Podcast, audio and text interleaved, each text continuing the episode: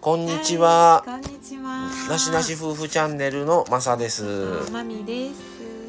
えー今回は、えー第2回、えースターバックス福岡はい。に行ってきたんですが、えー行ってきたのが、えー北九州にあります門司港駅店に実際に行ってきました。はい。で、こちらではですね、生配信の方をさせてもらってますので、もしよかったらアーカイブ残ってますので、そちらの方も聞いてください。はいそれと、もともと行く予定にしてたんですが、行くのは結局行けずだったんですが、太宰府天満宮の表参道店は写真だけ撮ってきたので、その話もしよはい。うと思います。撮影会のみをしてきました。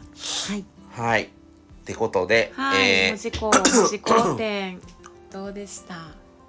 門司港店良かった。よかったですね、門司港店う。ん。うん。改めてちょっと見たらあの辺一帯がもうほんまに貿易をしていた頃のレトロな感じの観光スポットにしてんねんてうんその雰囲気でやってるっていうでその門司港の駅舎も大正時代のもう駅があれやっていうのでそこの待合室でスタバの作ったみたいな感じで。その待合室やったところがその改札口の真横がなっててそこがもうスターバックスコーヒうんーになってました。もう駅入ってすぐ右手にありましたね。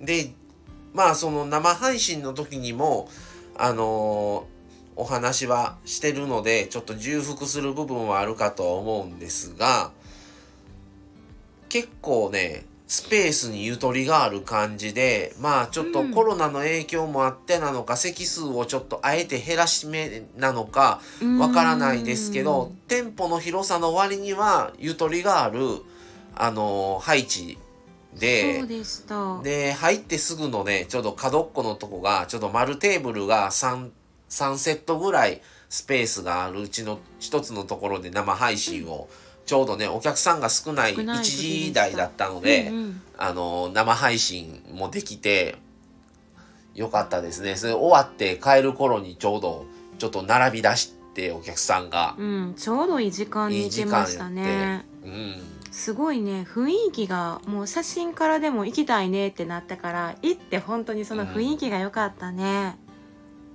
でそのさっきしとった話をそのそう。でえっと多分写真にもあげるかな。このロゴね。なかなかあんまり見たことないんですけど店内にこのスタバの歴代ロゴ4つこう壁にね塗り付けられているんですけど。それ生配信の時に写真で載せてるそうなんです、うん。そのあそれを見てもらったら背景画面にあると思うんですけどこう鉄板にそこに列車のヘッドマークを4つ貼り付けててそこにスタバの歴代ロゴを施されているってことで、うん。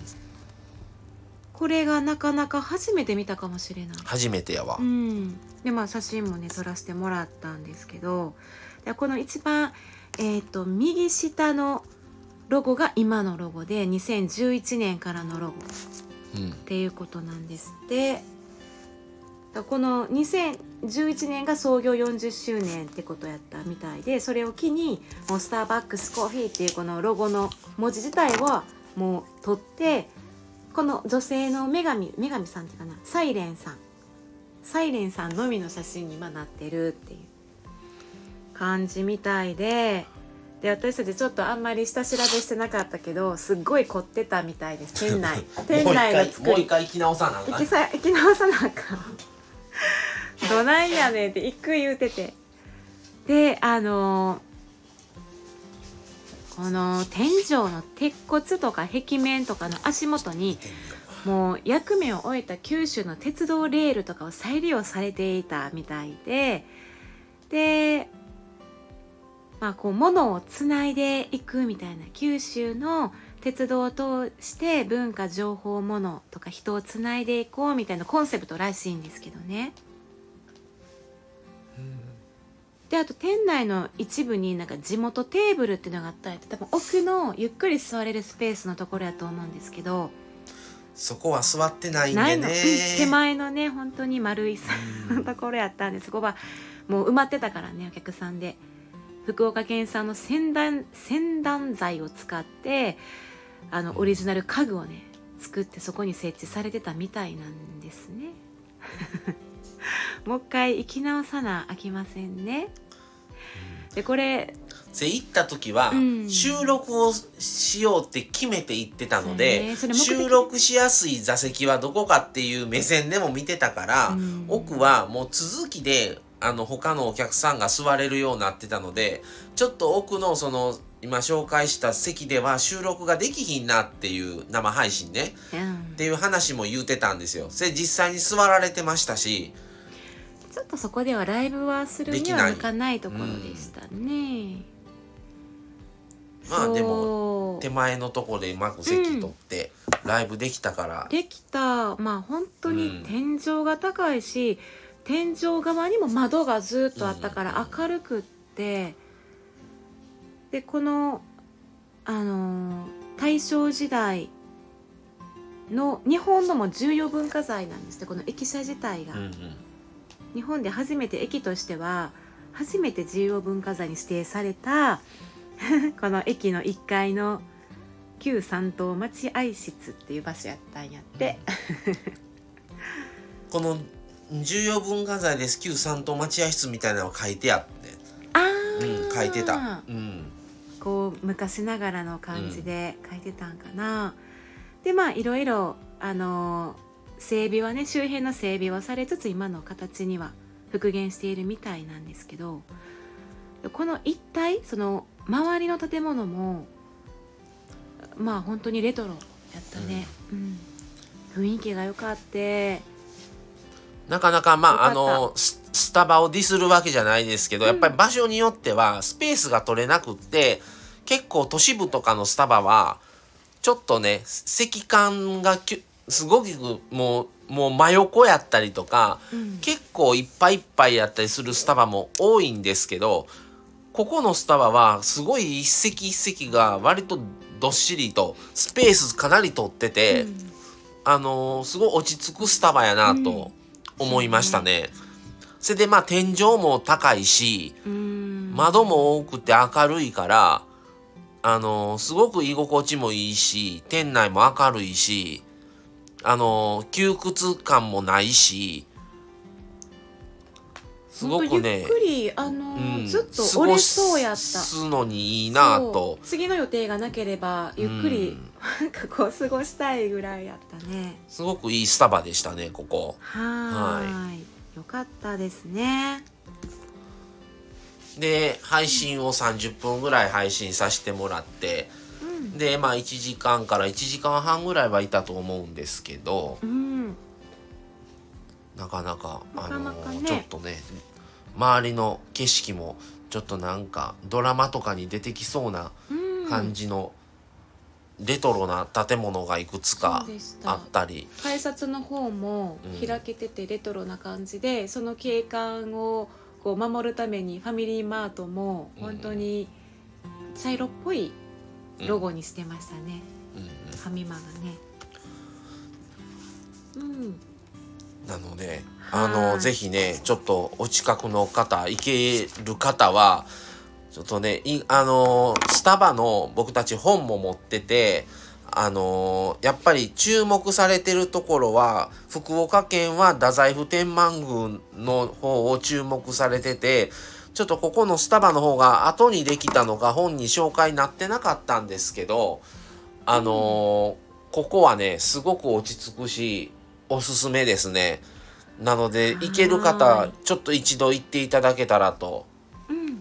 思います。スターバックスコーヒー門司港駅店。2019年3月オープンですね。だから後や後ややっぱり。ううんん。新しい。うんうんうん。ぜひぜひまた行きたいぐらい行きましょう、はい。ってことでとですね。えー今回は、えースタバはい。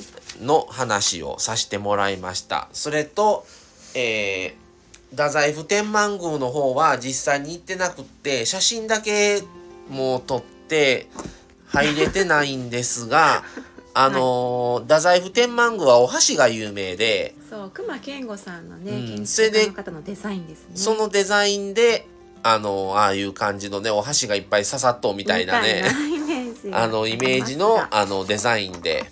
はい。うん。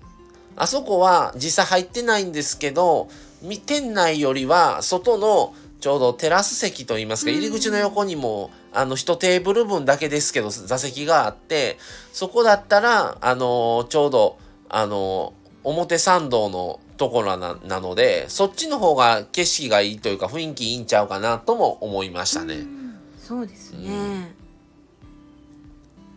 で奥行きがすごいある店舗でうん。その幅があまりない店舗だからもう近くまで来ないとうんちょっと気づかない。気づかなかったね。気づかない感じでしたね。目の前に突如現れてテンション上がるうんみたいな、朝朝だったんで人うんもそんないなかったので、あそこに多分本当だったらもうちょっと人がたかってたりとかするともう,、はい。もうもう気づくんでしょうけど店舗自体は、あの幅はあまりなくてちょっと目立ちにくい突然現れるみたいな。感じそん感じでした。あの表参道店の方はそう思いました。はい。木組みの構造でね天井も壁も。うん。あの奥にね店舗の奥庭に一応あの天満宮のシンボルの梅の木はあったみたいですね。うん。はい。ちょっとま行けてないね、たぜひぜひ行かれた方はまた教えていただきたいですね、うん。はい。はいはい。ってことで、今日はスタバの話をさせてもらいました。はい。今日は、えー、第2回かな？だったので、次また、えー第3、えーこれが3回。次第3回は、えースタイフオフ会を、えー初日の晩に、えーさせてもらいましたので、その話を、あのまたこれも夫婦でやろうと思ってますので、また次回もお楽しみに。はい、えーそれでは今日はこの辺で失礼します。ありがとうございました。はい。さよなら。さよなら